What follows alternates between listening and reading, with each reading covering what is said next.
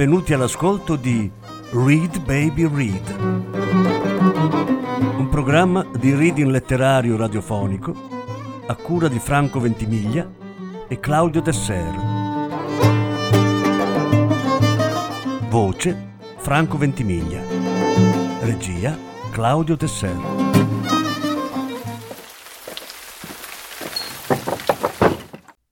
Selezione di capitoli dal primo libro della trilogia I Medici di Matteo Strucul.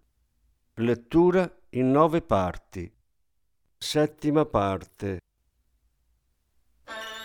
Si diceva che per guidare la posa dei mattoni Filippo avesse steso una corda da costruzione dal centro della cupola sino ai suoi limiti esterni e così facendo quell'incredibile fune avesse potuto essere mossa di 360 gradi attorno alla cupola che progressivamente si andava edificando sotto le mani sapienti dei maestri muratori. Innalzata e progressivamente accorciata, a mano a mano che nuovi corsi di mattoni venivano posati, la corda era divenuta lo strumento principe per determinare l'inclinazione e la collocazione radiale degli stessi il che significava che la sua lunghezza doveva essere stata di almeno 140 braccia, date le dimensioni della cupola. Cosimo si rese conto che quel lavoro straordinario era stato plasmato con le materie stesse del mistero e del miracolo, fin nell'essenza più profonda. Come aveva potuto Filippo fare in modo che una fune così lunga non si afflosciasse al centro, determinando misure errate? Era stata spalmata di cera Filippo aveva forse utilizzato alcuni dei suoi incredibili marchingegni? E soprattutto, com'era riuscito Brunelleschi a fissarla al centro dell'intera struttura? Sarebbe servito un palo di legno di almeno 180 braccia per giungere al vertice, senza contare che i mattoni impiegati erano delle forme più insolite e disparate, rettangoli, triangoli, a coda di rondine, bordati, modellati in modo da incastrarsi negli angoli dell'ottagono. Si favoleggiava circa il fatto che a un certo punto Filippo avesse terminato la pergamena per disegnarli e fosse stato costretto a schizzarli su pagine strappate di vecchi manoscritti comprati apposta alla bisogna.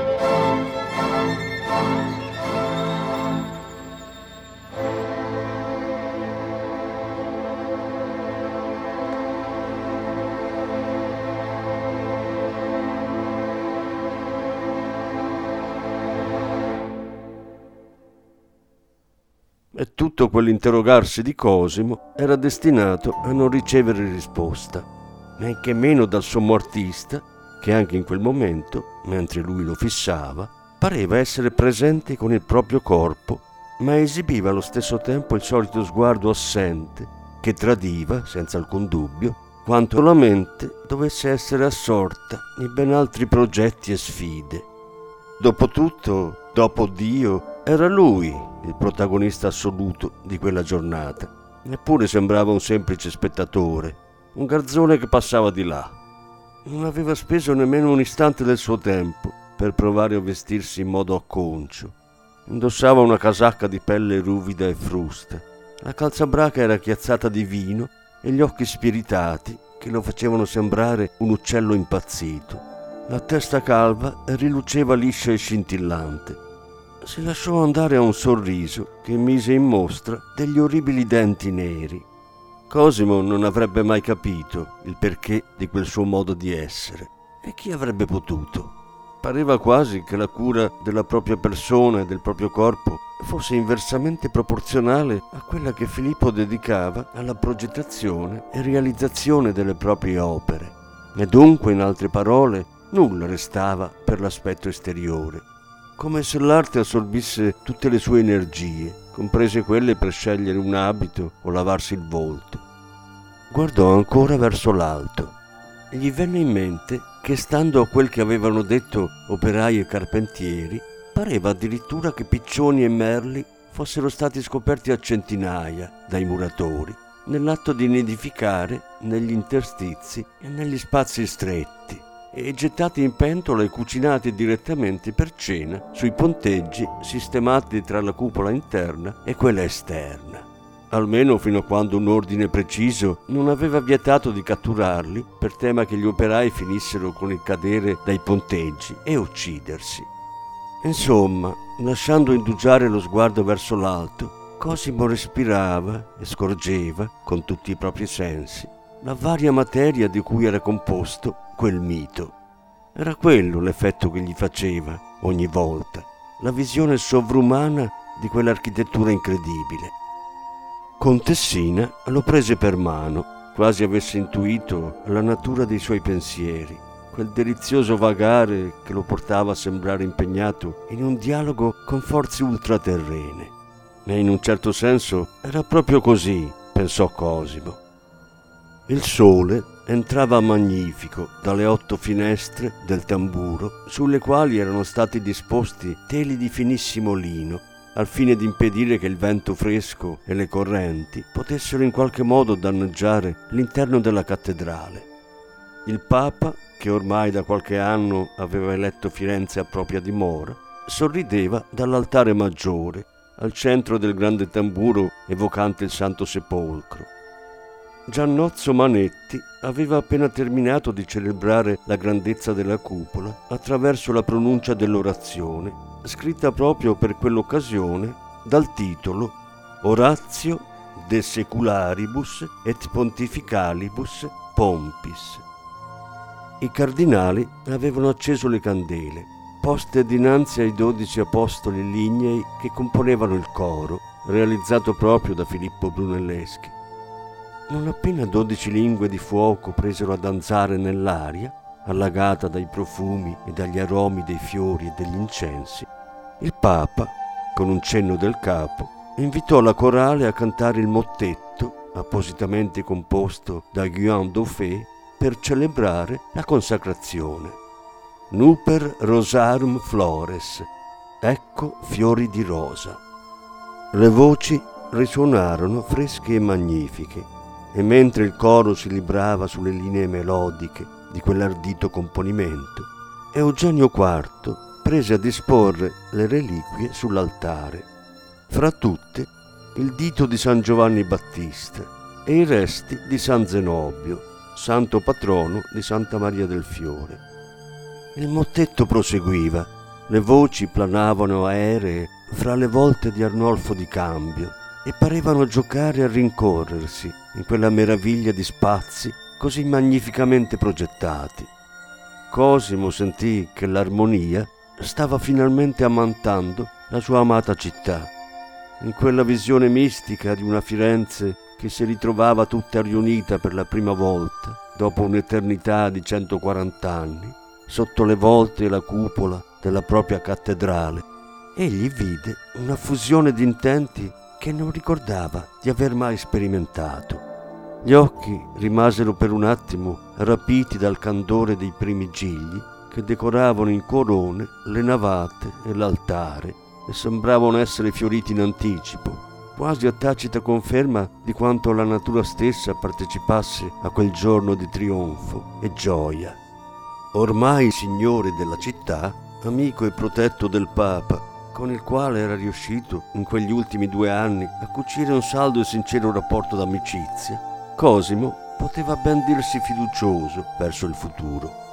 Contessina era un incanto nella veste color avorio e così Ginevra nei ragazzi. Lorenzo vegliava sulla famiglia insieme a lui. La melodia continuava. C'era qualcosa in essa che gli rapiva il cuore e la ragione.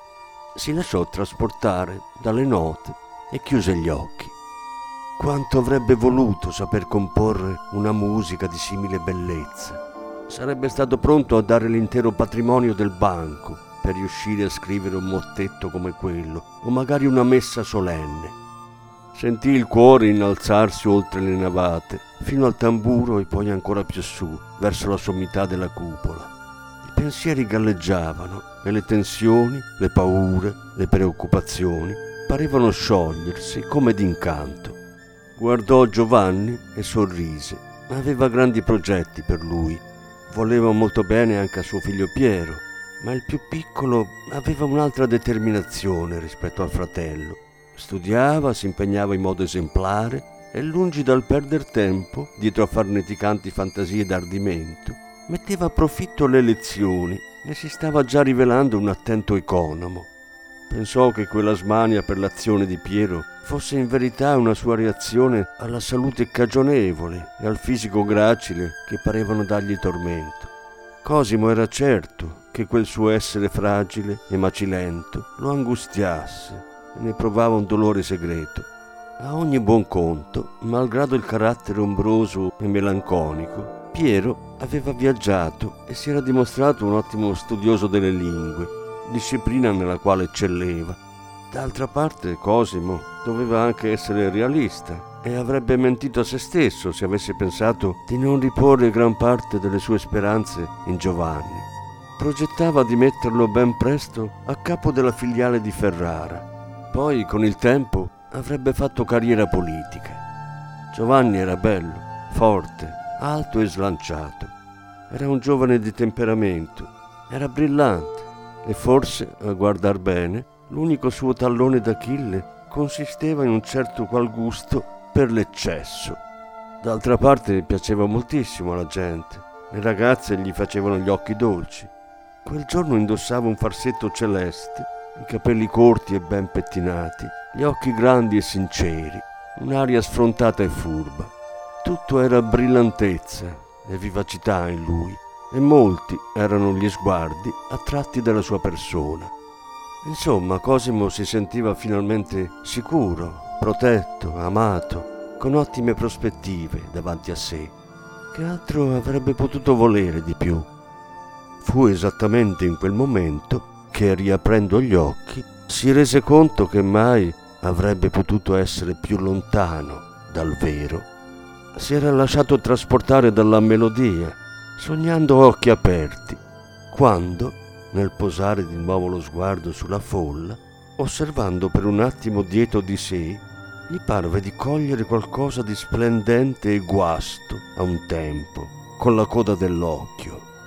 In principio non aveva saputo dire cosa fosse, ma poi, anche se solo per un istante, vide nitidamente qualcosa di magnifico e di fosco, di splendido e inquietante, che scintillava di luce maligna sul fondo della navata. E quando riuscì a mettere a fuoco, non ebbe più dubbi e dentro di sé sentì tutte le proprie certezze sprofondare. Caddero una dopo l'altra, come le carte da gioco di un castello modellato dal matto del re. Per un attimo non riuscì a muoversi, una forza irresistibile parve legarlo alla terra. Laura Ricci! Com'era possibile che fosse davvero lei? Rammentava che tempo addietro Ludovico Mocenigo gli aveva scritto una lettera nella quale confermava la fuga di quella donna maledetta dalle prigioni di Palazzo Ducale. Ma giammai si sarebbe aspettato di vederla comparire lì, repentinamente, durante la consacrazione della cattedrale. Quell'idea non poteva che essere il parto della sua mente obnubilata da una visione. Non v'era di certo altra ragione possibile. Poi, quasi in preda a una sensazione febbrile, mormorò due parole a suo fratello. Torno subito, disse, e si allontanò dal banco, percorrendo la navata in silenzio e facendo bene attenzione a non attrarre troppi sguardi su di sé, così da giungere vicino al grande portale dove aveva visto, o creduto di vedere, la dama maledetta di Rinaldo degli Albizi. Ma non la trovò. Di certo non poteva pretendere che lo avrebbe aspettato e del resto l'aveva vista veramente o si trattava del parto malato della sua mente? Era forse una proiezione delle sue paure più recondite e inconfessate? Ristette. Continuò a esplorare con gli occhi l'interno della cattedrale. Vide i poveri ammassati di fronte a lui, negli ultimi banchi lasciati liberi, dopo che le prime file erano riservate ai nobili, il centro al popolo grasso poi quello minuto e infine la plebe. Bimbi scalzi e uomini vestiti di stracci, madri dai volti segnati che stringevano a sé i figli come cuccioli. C'era, in quella visione di miseria e indigenza, una tale dignità da riscattarne il valore anche agli occhi del più cinico e indifferente degli uomini. Cosimo conosceva alcune di quelle persone poiché, per quel che poteva, tentava di aiutarle ogni giorno. Guardò oltre le grandi porte spalancate della cattedrale, là dove altre famiglie della plebe si erano accalcate, nella speranza di veder brillare nelle proprie vite anche solo una scintilla della benedizione che il Papa andava dispensando nella consacrazione di quella magnifica casa di Dio. Ma per quanto frugasse con gli occhi, Cosimo non riuscì a risolvere l'enigma. Possibile che l'avesse solo sognata? Guardò oltre, nella piazza su cui si spalancavano le porte, le persone che affollavano lo spazio fino alle formelle bronze di Lorenzo Ghiberti, che placcavano d'oro la porta sul lato orientale del battistero. E in quel mare di volti estatici, con le bocche spalancate dallo stupore, Cosimo, a un tratto, rivide il lampo verde di quegli occhi felini. Gli parve di ricevere una staffilata in pieno viso.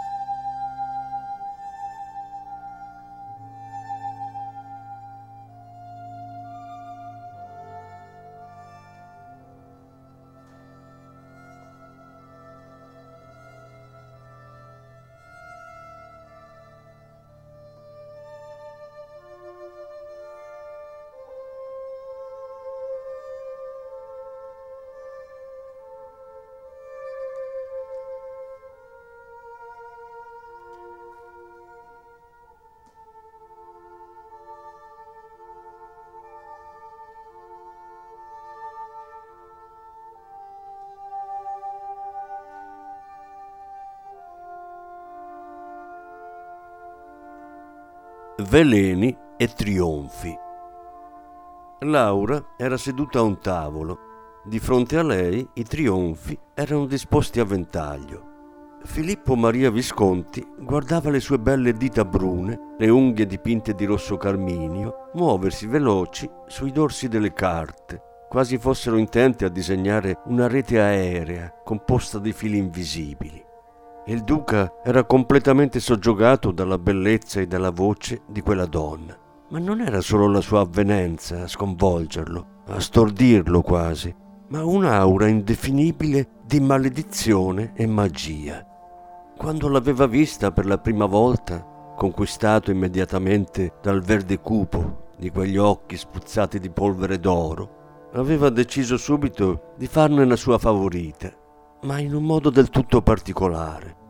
Non erano solo i sensi del corpo a diventare frementi sotto il suo sguardo, non era solo il sangue a bruciare nelle vene, o quell'impronunciabile desiderio fuso di peccato e lussuria a infiammargli le membra, quanto un potere arcano e indicibile che si sprigionava da lei e che lo rendeva in qualche modo suo schiavo. Non sarebbe mai riuscito a spiegare quella ragnatela di emozioni che albergavano dentro di lui quando la vedeva. Pure c'era in lei qualcosa del ragno, una seduzione pericolosa e infida, eppure proprio per questo da lui disperatamente cercata.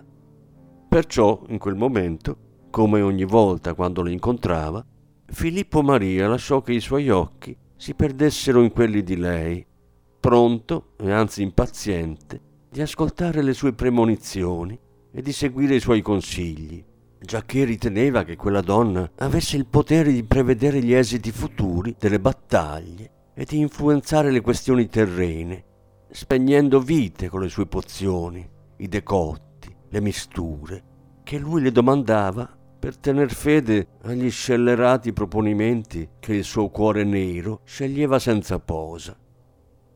Il grande tavolo rotondo aveva al centro le carte dei trionfi.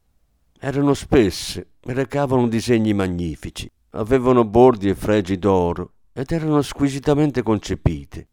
Attorno alle carte un'infinita ridda di bottiglie di varie tinte, di vasi e altri recipienti, colmi di polveri colorate, di fiori secchi ed erbe, di liquidi trasparenti e inodori, eppure letali e perfetti per spezzare le vite dei traditori. Laura vestiva di nero, l'abito lungo era lucciolato d'argento e pietre preziose maniche di broccato celeste, intrecciato di perle e strette con lacci di pelle, conferivano alle sue belle braccia un fascino guerriero, lasciandole gli omeri nudi. Aveva gli occhi bistrati e le lunghe ciglia parevano piume d'uccello. Le labbra piene e rosse, dipinte di scuro, suggerivano una sfumatura viola che le rendeva quasi livide e pronte a ghermire i pensieri degli uomini una visione ed era lì solo per lui. Filippo Maria la contemplò a lungo mentre lei lo fissava in silenzio. Anche lui tacque, ma nel profondo il suo cuore urlava un canto le cui parole odoravano di sesso. Anzitutto, disse Laura, desidero ricordare a vostra grazia che ciò che leggo nei trionfi non ha in alcun modo il futuro, ma solo ciò che negli anni ho imparato dallo studio delle carte. E perciò quelle che pronuncio non sono che interpretazioni e suggestioni di quanto le figure provano a raccontarci, senza alcuna pretesa di verità. Questo lo dico per raccomandarvi quel distacco e quella serenità di giudizio che si impone a un momento come questo. So che ritenete che in esse io veda quanto deve ancora accadere, ma ancora una volta vi avverto che non è affatto così.